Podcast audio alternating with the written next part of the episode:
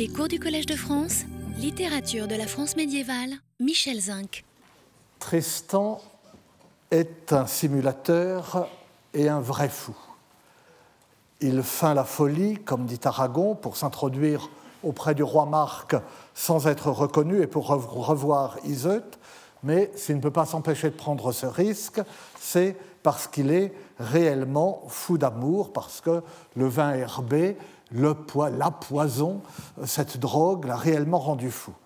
Il est comme le fou de Dieu, qui simule la folie par humilité, mais qui est réellement fou selon les critères du monde, parce qu'il possède la sagesse de Dieu, qui est folie aux yeux du monde. Tous deux sont à la fois de vrais fous et de faux fous. Ils choisissent la folie, mais ils y sont aussi contraints. Et ils s'opposent en ce sens au frénétique, à celui que l'amour rend fou furieux, homme sauvage, hors du sens, et qui ne choisit pas sa folie. Yvain, Lancelot. Mais tous, Roland, mais tous subissent le même sort. Le regard que les autres posent sur eux est le même, le traitement, les outrages ritualisés, les humiliations qu'ils leur infligent sont les mêmes. Et euh, nous les retrouvons dans tous les romans médiévaux et tous les récits médiévaux qui parlent de la folie, car la folie d'amour, je commence par elle, est un thème présent dans de très nombreux romans. La régression du fou à l'état sauvage ne se trouve pas seulement dans Le Chevalier au Lion et dans les autres textes que nous avons mentionnés, mais aussi, par exemple, de façon d'ailleurs beaucoup plus explicite et beaucoup plus intéressante, dans un texte d'ailleurs lui-même passionnant, qui s'appelle Le Dit du Prunier du XIVe siècle, qui avait été édité en 1985, je crois, par Pierre-Yves Badel euh, chez Drault, et qui est euh, un dit d'éducation, une sorte de conte moral, où on voit l'éducation d'un jeune rustre par l'amour, mais à la fin, il passe par la folie d'amour, il devient homme sauvage avec une description très détaillée. Quant au spectacle du fou poursuivi par une foule qui se moque de lui et le frappe, il est souvent décrit, toujours en des termes et avec des détails presque identiques, quelle que soit la cause de la folie. Et par exemple, de façon très voisine, dans les deux romans en vers euh, d'Amadas et Idoine et de Robert le Diable, Robert le Diable étant, malgré son titre, euh, un roman édifiant, et plus un conte pieux euh, qu'un roman. Mais aussi, dans l'un des miracles, des miracles de Notre-Dame de Gauthier de Coincy, d'un excommunié sur un excommunié, et plus brièvement dans le dixième conte de la vie des pères, des trois envoisiers clercs qui se convertirent vers un cimetière, des trois clercs insouciants qui se convertirent à cause d'un cimetière, qui est très proche d'un excommunié, c'est à peu près la même histoire, et auquel Gaston Paris avait précisément donné le titre abrégé de fou. Et puis ça se trouve aussi plus brièvement dans les récits latins apparentés à l'un ou à l'autre, ou qui sont la source de l'un euh, et de l'autre. Toutes ces œuvres ont été composées dans l'espace d'une trentaine d'années. Euh, Amada Seydouane remonte, selon son éditeur euh, John Reinhardt, dans les classiques français du Moyen Âge, mais il y a bien longtemps, euh, aux, premières années, 1926 l'édition, aux premières années du XIIIe siècle, voire aux dernières du XIIe siècle. C'est aussi la date de Robert le Diable. Gauthier de Coincy écrit ses miracles de Notre-Dame entre 1218 et 1230. Et la première vie des pères, où ce lit fou semble à peu près contemporaine. Aucune frontière imperméable, encore une fois, ne sépare d'ailleurs les contes pieux des romans. Robert le Diable tient de l'un et de l'autre. Gauthier de Coincy, euh, de euh, famille noble et écrivant avec recherche et virtuosité pour un public aristocratique, connaît, donc c'est un, lui est un moine, mais il connaît la littérature profane de son temps, et l'auteur de la première vie des pères, qui est certainement un cistercien, euh, la connaît euh, aussi, bien qu'il soit moins mondain, qu'il soit très marqué par l'esprit cistercien, on trouve sous sa plume de temps en temps des réminiscences assez exactes de Chrétien de Troyes. Et ah ben, je voulais apporter, je l'ai pas, mais ça fait rien. Et, euh, et euh, par exemple, le fameux qui petit sème, petit que du début du conte du Graal se retrouve précisément euh, à la fin de ce conte de fou. Il y a à la fin du. à propos, quand les. Enfin, nous verrons, quand les trois clercs, qui sont trois amis chers, se séparent parce qu'ils quittent le monde, chacun à sa façon, il nous dit que le, il euh, euh, il y a un jeu sur les cœurs qui se séparent mais qui restent unis. Euh, on a un cœur pour plusieurs, enfin ce genre de comment peut-on, mais on ne peut pas. Mais, et ce genre de réflexion qui, fait partie, qui font partie de la rhétorique courtoise et que l'on trouve dans Cligès, par exemple, eh bien, il le développe là avec une transposition dans le registre de l'amitié. Mais c'est quelque chose euh, qui est aussi euh, euh, quelque chose de, proche, de quelque chose de fréquent dans la littérature profane du Moyen Âge, qui s'intéresse aux De Amicitia de Cicéron et qui est rempli de romans de l'amitié, de considérations comme Atticé Prophilias et de considérations sur l'amitié.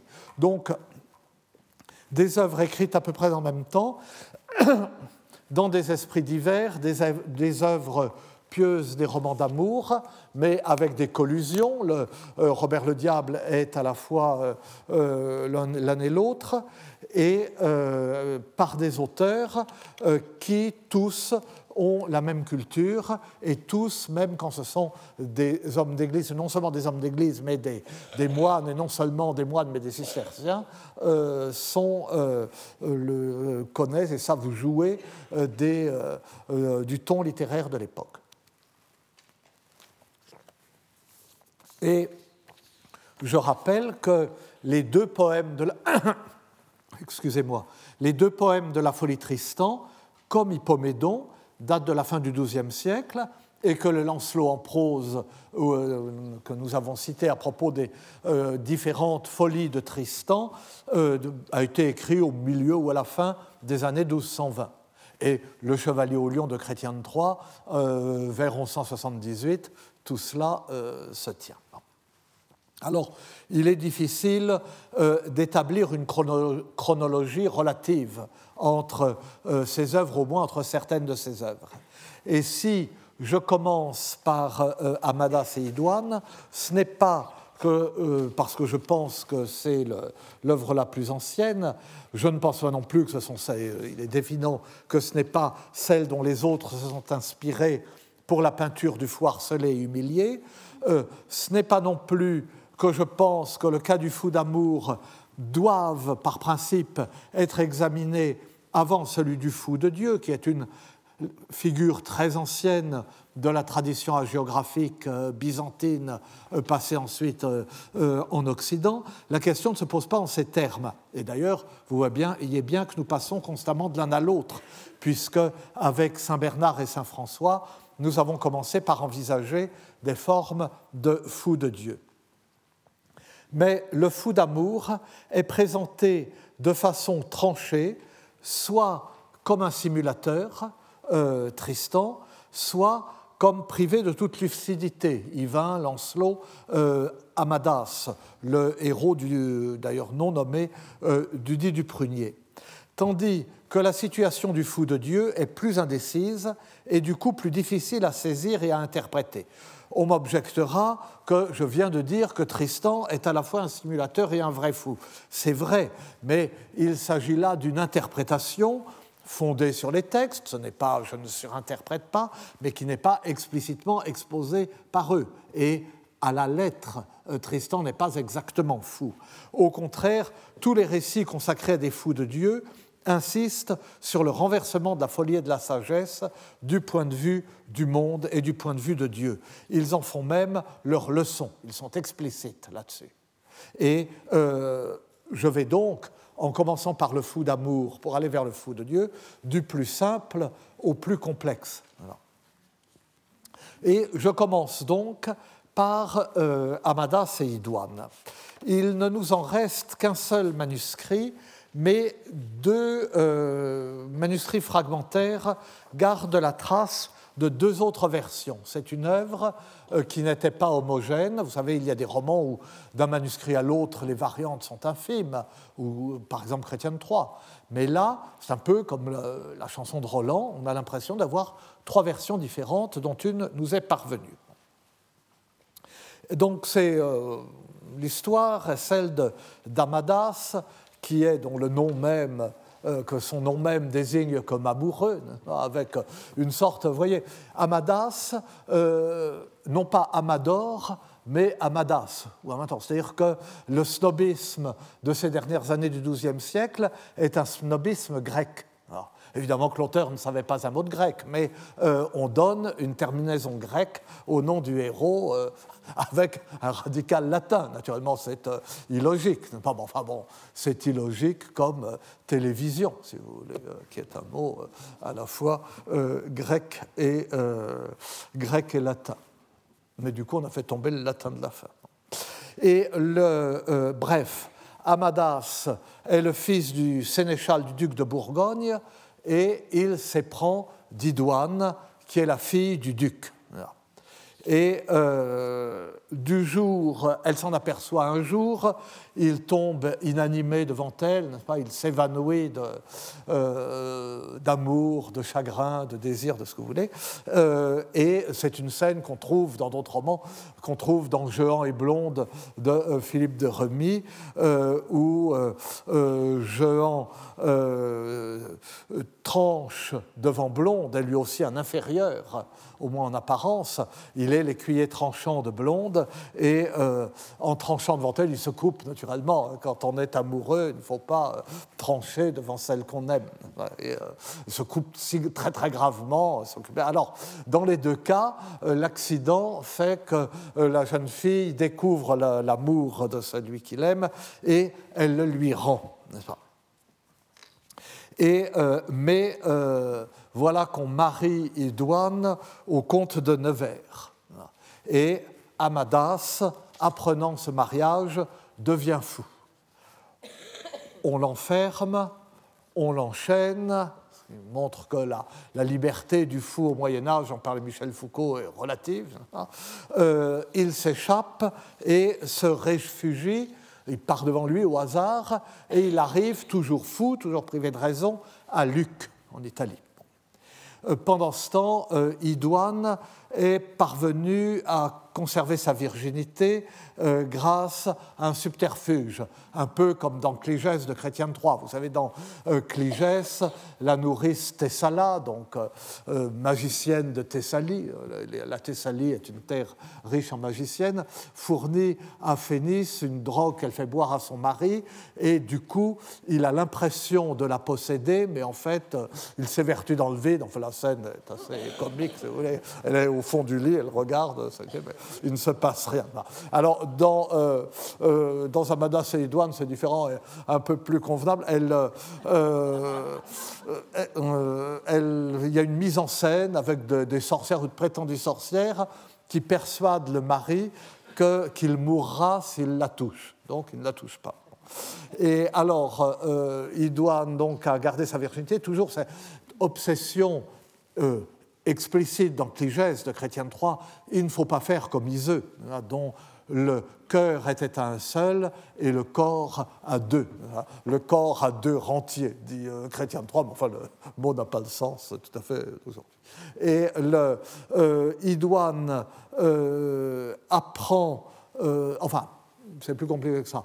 Le fidèle serviteur Garinet part à la recherche d'Amadas, le trouve fou à Luc et désespéré, mais enfin content d'avoir retrouvé, euh, retourne annoncer la nouvelle à Idouane, et Idouane, euh, sous le prétexte d'un pèlerinage à Rome, passe par Luc, où elle le retrouve, elle retrouve Amadas, il recouvre la raison, et après bien des aventures, parmi lesquelles la mort apparente d'Idoine, qu'un chevalier veut emmener avec lui dans l'autre monde, euh, les amants sont réunis et peuvent se marier. Le comte de Nevers, tenant plus à sa vie qu'à Idoine, euh, y renonçant, et le mariage pouvant être annulé puisqu'il n'a pas été consommé.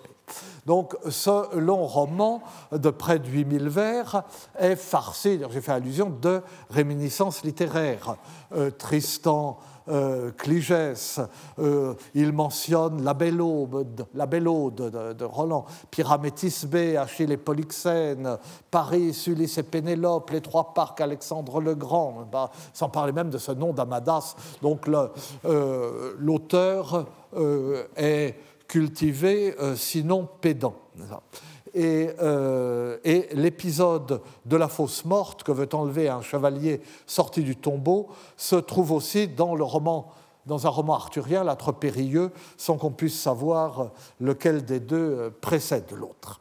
Mais enfin, bon, une fois de plus, je m'attarde à raconter des bêtises, alors que c'est la folie d'Amadas qui nous intéresse ici et elle nous intéresse d'autant plus euh, qu'elle est décrite en deux temps.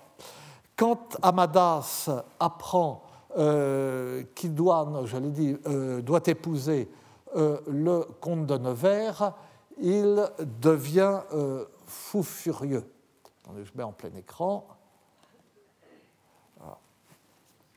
Donc, Amadas, Lot, il apprend la nouvelle, si a troublé le cœur, escoffé d'ardeur d'une fine folle caleur, dont vint la droite d'herverie, et la fine fourcennerie l'y saute, et les serviaux l'y tourble, en d'heure à courage double, et toute raison l'y escape, qu'il n'a si folle jusqu'à Alap.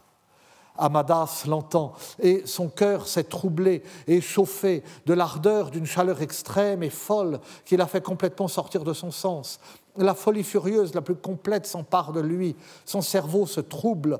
En un instant, voilà sa personnalité dédoublée. Il n'est plus lui-même. Il a courage double. Le courage, donc ça n'a pas le sens de courage, c'est ce qu'on a dans le cœur, c'est-à-dire l'ensemble des sentiments, de l'affectivité, de la, volonté. Donc euh, il devient comme, euh, enfin, euh, schizophrène, mais schizophrène en crise.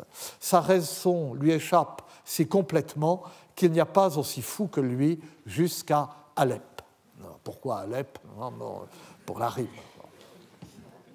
Donc, et alors, ensuite, enfin, je ne vous le cite pas parce que c'est les autres manifestations de folie qui vont nous arrêter, mais on le voit, il y a une longue scène où on le voit frapper le porteur de la nouvelle, il le mord, euh, il déchire ses vêtements, euh, il se conduit comme un loup-garou, dit le texte, il est enragé, c'est répété à trois reprises, et tout le vocabulaire de la folie furieuse, d'herverie, forcennerie, rage, tout ce vocabulaire apparaît. Il fuit vers la forêt, il doit être rattrapé, maîtrisé, attaché, on l'enferme au fond d'un château de son père où on le fait soigner en vain, mais les médecins sont euh, impuissants. Et on le cache euh, dans le vain espoir de dissimuler son état. Et seul ce détail trahit la honte et l'embarras des parents devant la folie de leur fils. Pour le reste, la violence qu'on est contraint de lui faire subir n'a rien euh, d'un outrage. On l'enferme en château, on l'attache parce qu'il faut bien l'attacher, mais on fait venir les meilleurs médecins euh, et on s'occupe de lui. Il n'excite que la pitié respectueuse de la part de sa suite euh, ou la pitié tendre de la part de sa mère, et tout le monde regrette sa vaillance et son charme passé. Mais évidemment, une fois qu'il s'est sauvé et qu'il arrive à Luc, il est traité avec moins d'égard. À Luc, personne ne le connaît, il arrive euh, dépnaillé en haillon, hideux, hirsute, il n'est qu'un fou vagabond et misérable, surgi de nulle part. Mais son comportement même a changé. Il est toujours fou, mais ce n'est plus le même fou. Il n'a plus rien d'agressif ni de furieux comme au moment où la nouvelle lui est tombée dessus, et euh, où, euh, d'ailleurs, vous voyez, euh, et la fine foursanerie l'y saute, et les serviaux lui, lui trouble. C'est exactement ce que disait Chrétien III dans le, Chevalier au lion, hein, lorsque euh, Yvain devient fou en apprenant que l'Odine le chasse et la demoiselle dont l'Odine lui enlève son anneau. Lors lui monta un tourbillon, elle chef, si grand qu'il forçane, l'or se déchire et se despanne et fuit par champs et par vallées, s'il laisse gens égarés. Alors un tourbillon lui monte à la tête, si grand euh, qu'il euh, devient fou furieux, on trouve forcenerie, forçane, hein, il se déchire et euh, s'arrache ses vêtements. Et il s'enfuit, lui, tout nu. Et on voit Amadas, pas tout nu, mais déchire aussi ses vêtements. Enfin, les comportements sont identiques. Mais une fois qu'il est à Luc, Là, le, Chevalier au Lion, dans ma collection, Lettres gothiques, est édité par euh, David Holt, professeur à Berkeley, qui est peut-être ici ou qui sera ici tout à l'heure. Le, euh, son, alors, une temps, Amadas est comme cela au départ, mais arrivé à Luc, ce n'est plus qu'un pauvre fou, un pauvre sot sans défense devant les outrages dont on l'accable. Et euh, nous allons euh, lire, alors je suis désolé, c'est un long passage que nous allons lire ensemble, mais euh, depuis le temps, nous avons, depuis le temps que j'annonce des textes, alors là, ils arrivent trop, trop ensemble, enfin bon, rien ne va, mais voilà. Donc vous avez là deux, deux passages en réalité, les deux, fois, les deux scènes parallèle, presque identique, où l'on voit Amadas parcourir les rues, fou, poursuivi par la foule. La première fois, sous le regard de Garinet, qui le cherche, qui est arrivé par hasard à Luc, qui est logé chez un, bourgeois, et qui, de la fenêtre du bourgeois, euh, voit la scène. Et la seconde fois, sous les yeux d'Idoine elle-même, qui elle n'est pas là par hasard, et est descendue euh, chez euh, le même euh, bourgeois. Alors donc, on, s'apprête à déjeuner, le fou passe dans la ville à heure fixe, à l'heure du déjeuner. Et donc l'eau qui est toute prête, la, belle serviette, là haut de la page, non, ils sont prêts à s'asseoir et à manger. Mais euh, d'abord, il va y avoir euh, quelque chose, il va se passer quelque chose. Donc, euh, une boute grande noueuse esfreuée est dans la rue levée. si je vous lis tout, ce sera trop long. Donc, vous l'avez sous les yeux. Je, traduis à mesure, mais maladroitement, sans avoir préparé de traduction. Donc, un, un très grand bruit s'élève dans la grande rue, et qui, comme cela se produit, tous les jours. Euh, Garinet, qui est bien élevé, ne fait pas mine de s'en apercevoir. Euh, Frume, c'est euh, de faire un mauvais visage. mais tous ceux qui savent de quoi il s'agit se précipitent aux portes et aux fenêtres pour regarder la grande merveille. Garinet demanda d'où venait ce, bruit et ce grand fracas, cette agitation. L'hôte lui dit ah, c'est quelque chose de très amusant.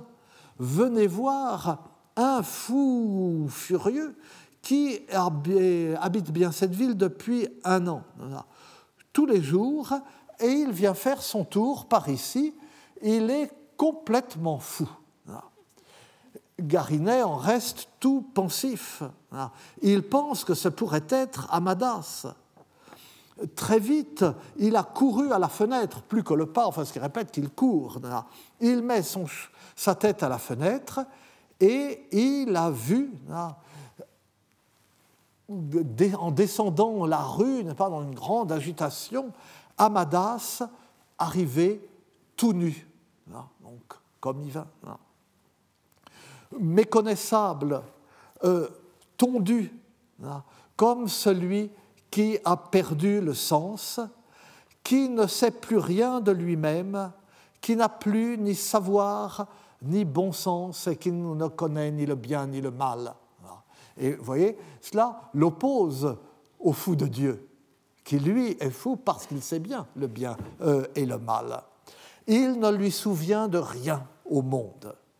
Il descend la rue et euh, il euh, passe juste devant la porte de la salle. Il est très sale et dégoûtant. Euh, et, ah oui, enfin, c'est une parenthèse pour la rime. Il passe devant la porte de la salle, il est très sale et dégoûtant, la porte à laquelle Garinet est appuyé, qui est tout près de perdre le sens. Garinet lui-même est tout près de perdre, de devenir fou de douleur en voyant son maître dans cet état, quand il le voit venir de façon euh, si honteuse, de façon si déshonorée. Et euh, dans des conditions si affreuses que euh, ce serait une vie entière ne suffirait pas à, le, raconter.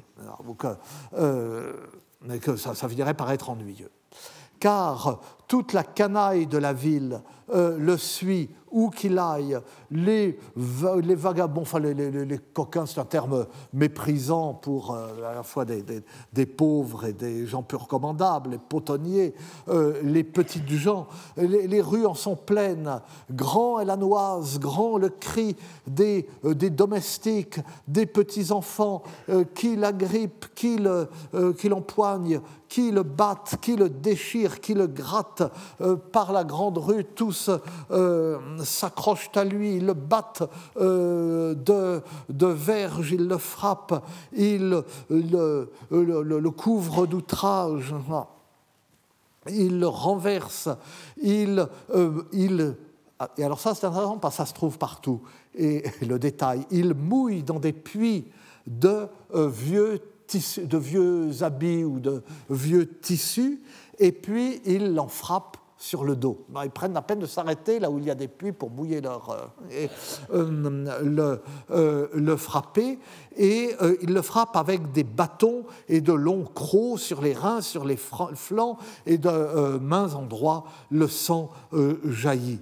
Et ceux qui ne peuvent l'atteindre, qui sont trop loin de lui, ne font pas semblant, c'est-à-dire qu'ils y vont carrément euh, pour lui laisser lancer de la boue et des morceaux de poumon, dit le texte, du, du mou d'eau.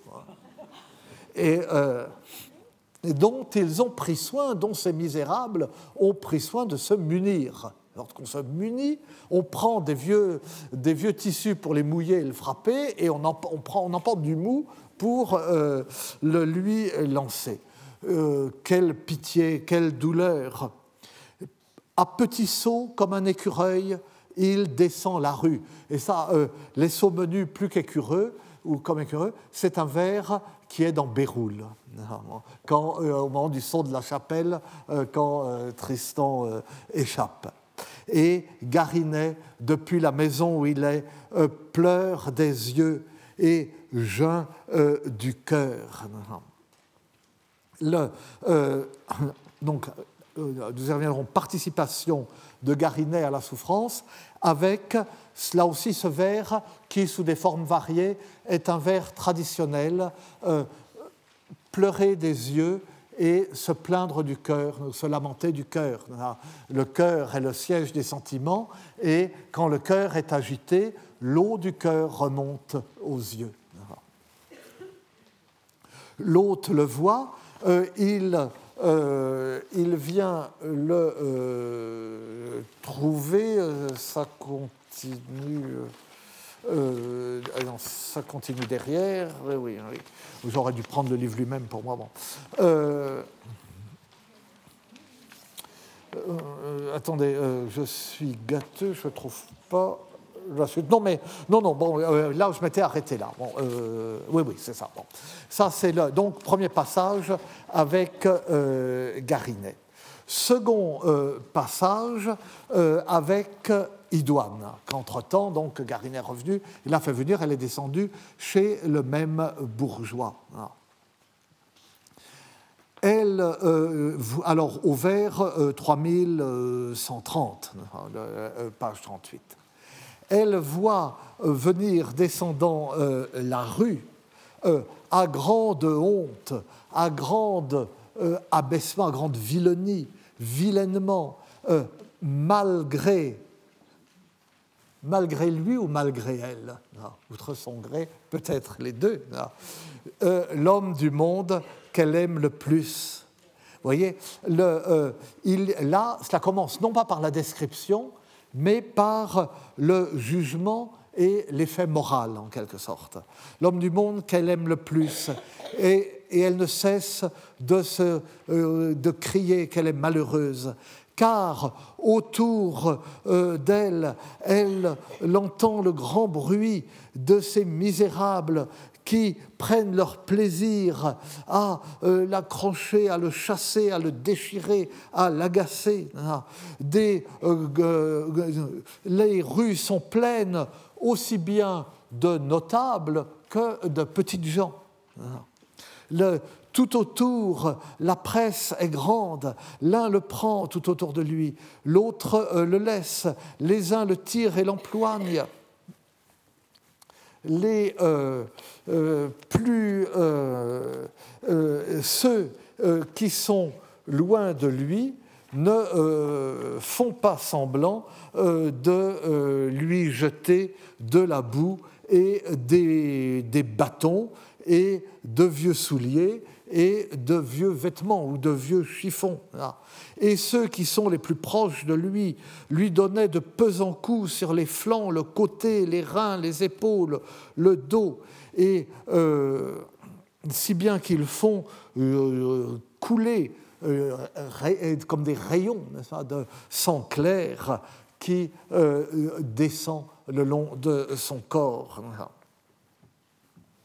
Il, euh, avec de longues verges, il lui pique euh, le dos et il, euh, il l'enduise de son sang. C'est une grande douleur de voir un tel spectacle s'agissant d'un homme qu'on aime. Et plus elle l'aime, du fait qu'elle l'aime beaucoup, elle en souffre euh, davantage parce qu'il le traite de façon si laide et il l'outrage de façon euh, si humiliante et il l'outrage sous ses yeux. Elle est très, en est très malheureuse et euh, et elle, aura encore des, douleurs plus grandes. Euh, car, euh, enfin, ce qui va se passer va la rendre plus malheureuse encore, car au moment où Amadas passe juste près d'elle, sous ses yeux, d'une maison, elle vit sortir un grand chien avec une grande corde autour du cou. Quand il voit Amadas, le fou, qui courait devant les autres, euh, il fait ce que lui indique de faire sa nature très cruelle. Devant Idoine, la comtesse, il joint euh, les pattes, il bondit et il saisit Amadas bien haut parce qu'il l'a vu nu et euh, découvert. Et par une épaule, il euh, croche ses dents dans son épaule. Il la grippe par une épaule, cette épaule qu'il avait maigre et décharnée. Et là, euh, au tournant de la rue, il y avait en travers un tronc de chêne, grand, gros et long. Et d'un grand élan, euh, le chien le fait tomber Amadas, le fait trébucher, il fait tomber de l'autre côté de euh, ce tronc de chêne, euh, face contre terre, sur les dents, sur les pavés, si bien que sur le visage et sur le nez, il ne lui est plus resté de peau. Il fait voler de l'épaule sous les yeux de tous le sang tout clair, si bien que tout le corps est sanglant. Et euh, le, euh, Amadas euh, s'échappe et, fuyant, euh, continue à descendre la rue. Idoine on, a on est malheureuse, on sent le deuil jusqu'au fond du cœur à cause de cette aventure douloureuse. Elle se lamente dans son cœur de la douleur qu'elle sent euh, à tel point qu'elle ne voit rien, qu'elle n'entend rien. Le cœur lui manque, pardon, et euh, aucun, euh, elle, elle n'a plus sa raison. Elle tombe à la renverse sur le plancher euh, toute pâmée sur le sol de la pièce. Donc les humiliations que euh, subit Amadas, il n'en a pas lui-même conscience, privé de raison comme il est. Donc à quoi voit-on que qui verra, qui saura euh, que ce sont des humiliations? Mais elles sont ressenties par ceux qui s'intéressent à lui et sous le regard de qui euh, il les subit. Euh, tout le monde dans la ville le voit, tout le monde l'humilie. Mais euh, ces humiliations infligées par ceux qui ne s'intéressent pas à lui, nul n'en souffre, au contraire. L'hôte dit à Garinet, mais venez, ah oui, c'est très amusant, il y a un fou qui passe. Et j'aurais dû remonter euh, plus haut, je ne sais plus si euh, j'ai là euh, le texte. Oui, c'est. J'aurais dit commencer là. au moment, vers 3064, au moment où ils sont dans la salle prêts à donner l'eau, enfin donner l'eau, c'est-à-dire se laver les mains avant le repas, vous savez, j'aurais dû le traduire la première fois, voilà que oui, euh, le, cri lève par la rue euh, à cause d'Amadas qui euh, fait son voyage quotidien, sa journée. Il y a un grand bruit de toutes parts, euh, plus le suivent, plus que, de, que 100 euh, euh, imbéciles le suivent, les misérables, toujours les potonniers de la cité, comme ils ont coutume de le faire. les étrangers se précipitent aux fenêtres, aux portes, à tous les trous, car ils sont très étonnés. La comtesse, dans la salle haute, entend le bruit, toute l'agitation, alors, et elle éprouve une grande douleur pour son ami euh, et à cause de, euh, du, du, tourment, de l'angoisse, de la douleur, elle perd bien vite ses belles couleurs. Et la beauté, car toute beauté se termine en grande laideur et grande joie, en grande tristesse. Et alors, bon, il y a la, la enfin, je continue, là, là, je saute un peu, le bruit euh, continue, et voilà qu'arrive la dame de la maison, donc l'hôtesse qui reçoit la bourgeoise, qui reçoit Idoine, qui, arrive en courant et en riant très fort, et elle saisit la comtesse, c'est-à-dire Idoine, par son manteau de petit gris, hein, et elle lui dit Venez, dame, par Saint-Amand, voir un des plus grands fous qui soit en 40 pays. Euh, vous n'avez euh, certainement vous n'avez jamais vu quelque chose de plus amusant depuis que vous êtes parti de chez vous. Euh, vous serez vraiment très mortifié s'il passe et que vous ne l'avez pas vu. Vous serez très déçu. Et si vous perdez cet amusement, vous en serez très malheureuse. Madame, venez le voir, que, parce que c'est un spectacle à ne pas manquer. Et la comtesse ne bouge pas, elle a regardé beaucoup la bourgeoise, et si elle n'avait pas été si malheureuse, elle aurait trouvé que c'était très amusant. Mais elle a un tel deuil à cause de son ami euh, qu'elle ne sait pas ce qu'elle veut faire. Parce que, alors là, par la suite, vous avez, euh, à la façon de Chrétienne 3, un grand débat intérieur. Elle ne sait pas ce qu'elle veut faire, car euh, elle euh, son, sa volonté est contradictoire. Elle veut le voir et elle n'ose pas. Elle ne veut pas le voir si misérable. Euh, cela lui fait de la peine de le voir tel. Et s'il passe devant la maison, euh, elle, et qu'elle ne le voit pas, elle sait bien qu'elle en mourra de douleur. Ce n'est pas étonnant qu'elle soit dans une telle agitation euh, quand elle euh, sait, ah, c'est une telle douleur qu'il est près de lui, fou, fou furieux, l'homme du monde qu'elle aime le plus. Et de le voir, c'est très douloureux, et de euh, le laisser passer, c'est également une, douleur euh, insupportable. Des deux côtés, elle est toute égarée, et cependant, elle s'est levée, et euh, avec beaucoup d'hésitation, elle est venue à la fenêtre, toute triste, elle a mis sa tête dehors, et elle a vu venir de là où elle était, le fou, c'est le passage que nous avons vu. J'aurais dû.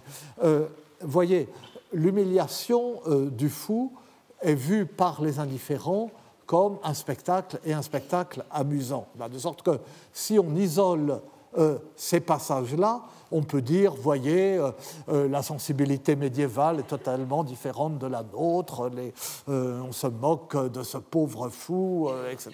Mais il y a on en revient toujours à Tocqueville, c'est une question de proximité.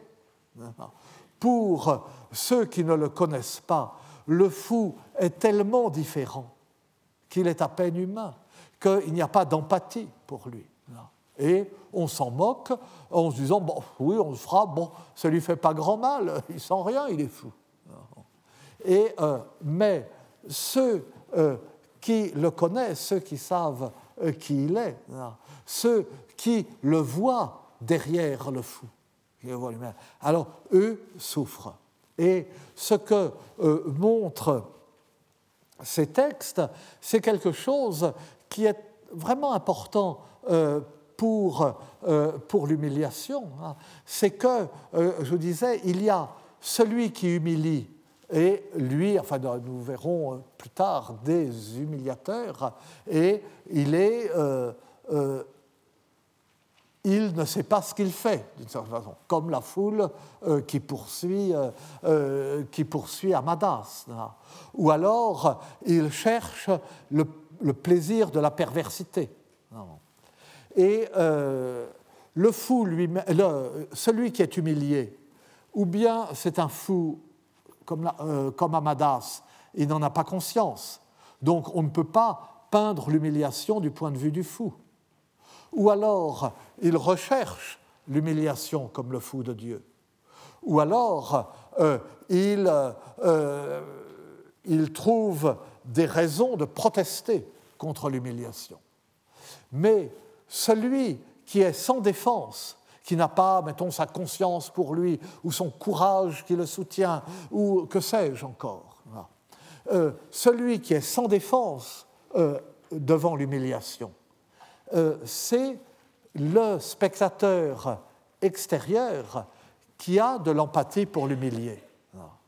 Et c'est pourquoi vous avez dit que le récit de l'humiliation peut être considéré comme pire que l'humiliation elle-même, parce que euh, l'humilié a différents moyens de résister, ou l'inconscience, ou, ou, l'acceptation, ou que sais-je.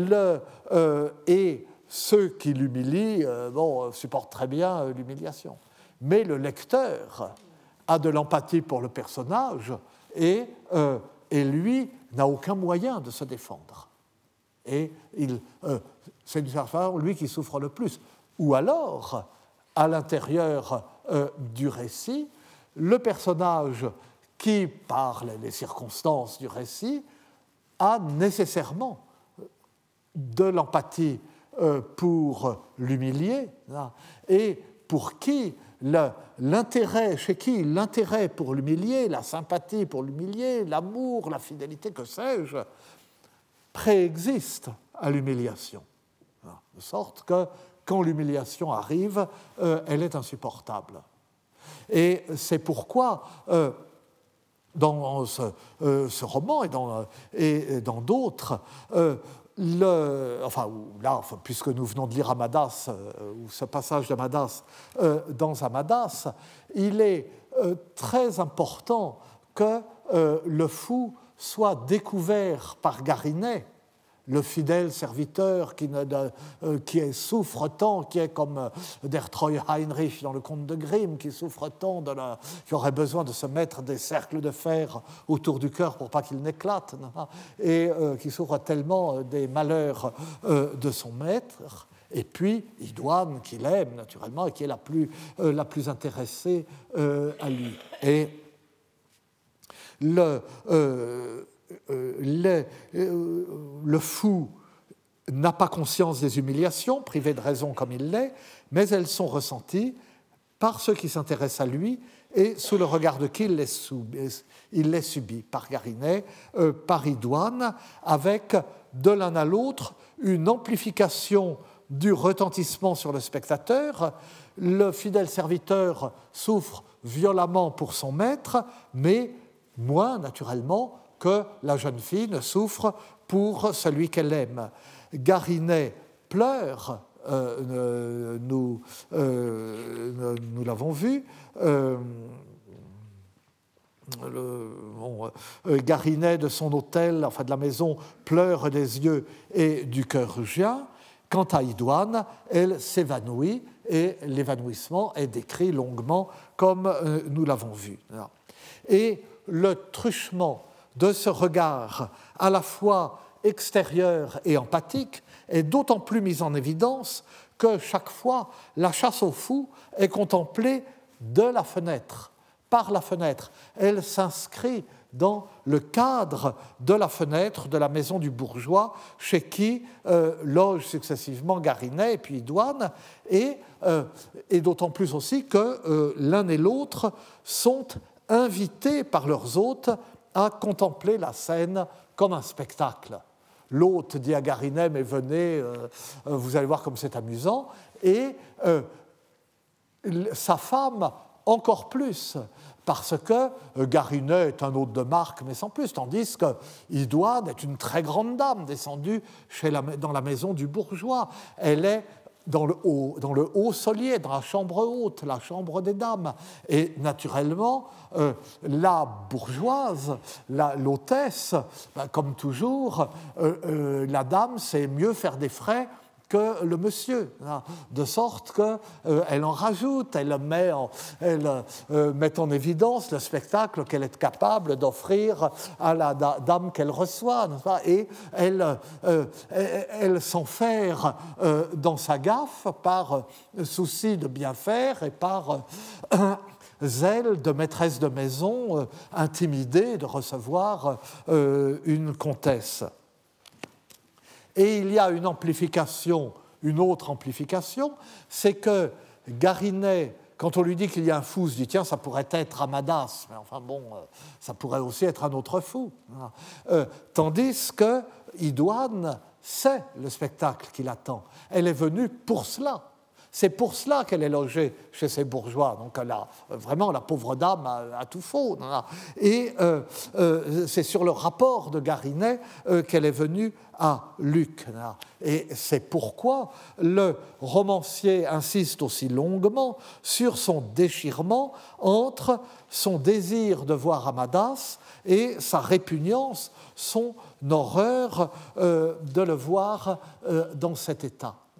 Le, euh, il y a, enfin, on sait, quand on lit ces romans avec euh, ces suites d'octosyllabes à rime plate, ben, ça paraît un peu vers de Mirliton. Les traductions, surtout la mienne qui était improvisée, lamentable, euh, les affadis toujours, Et on se dit, oh, c'est peu de choses.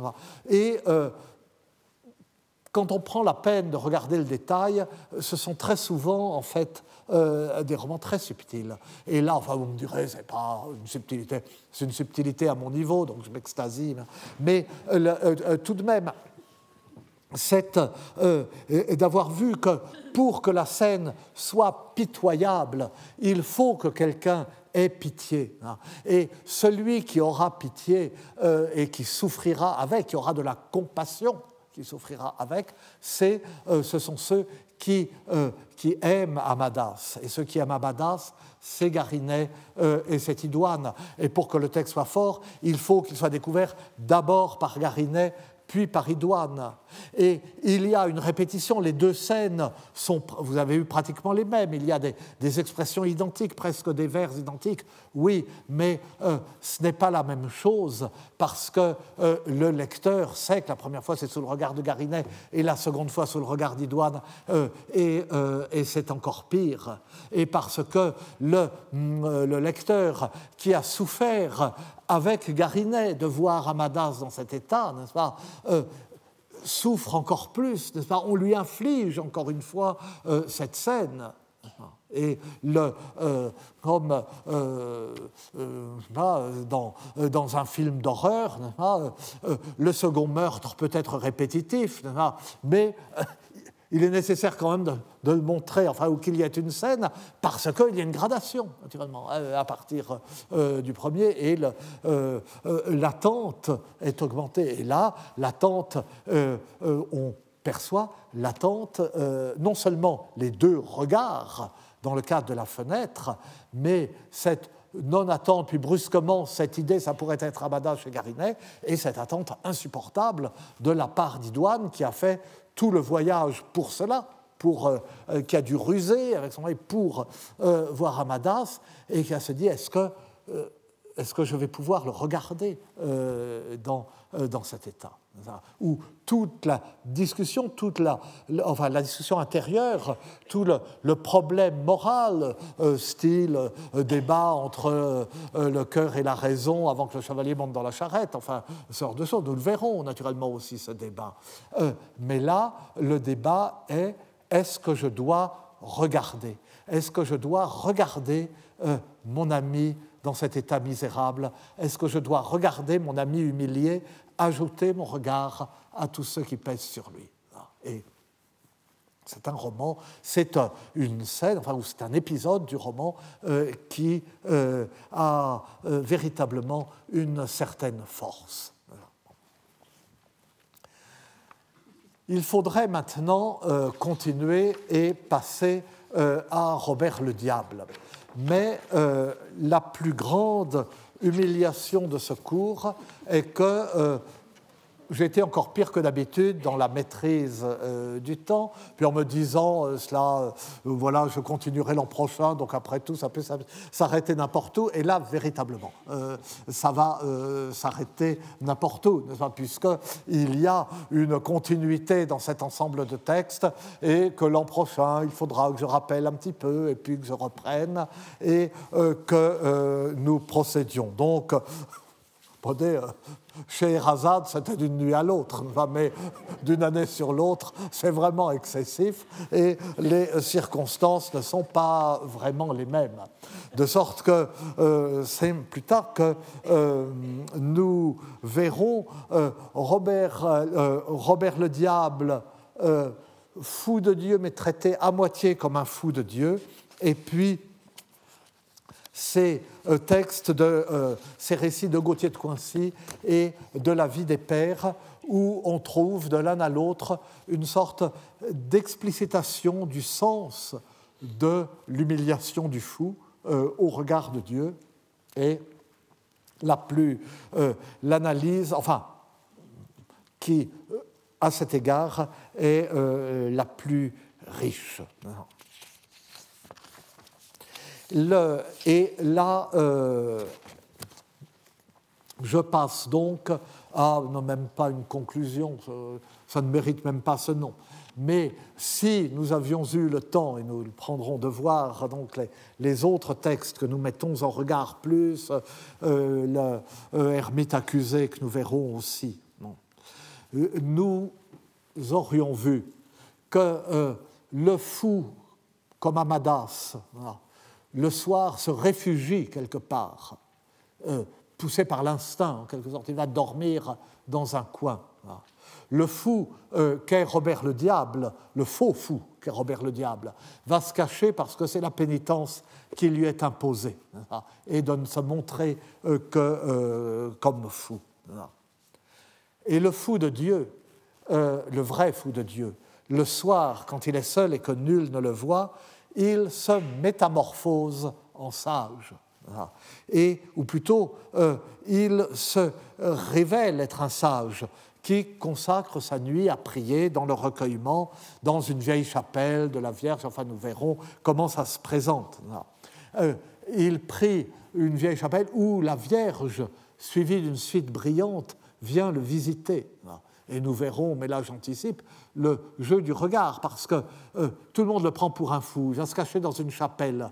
La Vierge vient le voir. Dans certaines versions, elle vient le voir quand il dort. Donc, personne ne le sait, pas même lui. Et il faut le pécheur qui euh, le recherche ce fou pour que ce fou puisse lui donner l'absolution. On ne peut la recevoir que du fou, qui voit le miracle dont euh, le, fou est le bénéficiaire, mais non pas le témoin. C'est un jeu qu'on trouve dans d'autres contes, par exemple le conte du rogneur que j'avais traité dans le, jongleur de Notre-Dame, dans mes contes à moi. Et euh, à ce moment-là, euh, le fou de Dieu devient l'homme du recueillement, de l'immobilité, du silence, en contraste avec l'agitation perpétuelle, haletante, bruyante de la journée qu'il doit passer à courir sans cesse, pourchassé par la foule hurlante. Le fou de Dieu est un sage de Dieu. Il feint la folie, pour reprendre le vers d'Aragon, et attire ainsi sur lui les outrages du monde. Mais que veut dire, dans son cas, feindre la folie? Pas du tout la même chose que dans le cas de Tristan, où même pas, euh, nous le, verrons, que dans le cas de Robert le Diable, qui est pourtant euh, un fou de Dieu. Le vrai fou de Dieu ne trompe pas délibérément les gens par un déguisement et un comportement qui le font prendre pour ce qu'il n'est pas. Il, sans qu'il le cherche particulièrement, son apparence misérable, la pauvreté évangélique, et l'apparence d'un comportement hagard, de celui qui n'appartient pas à ce monde, le font considérer comme un fou, traiter comme un fou.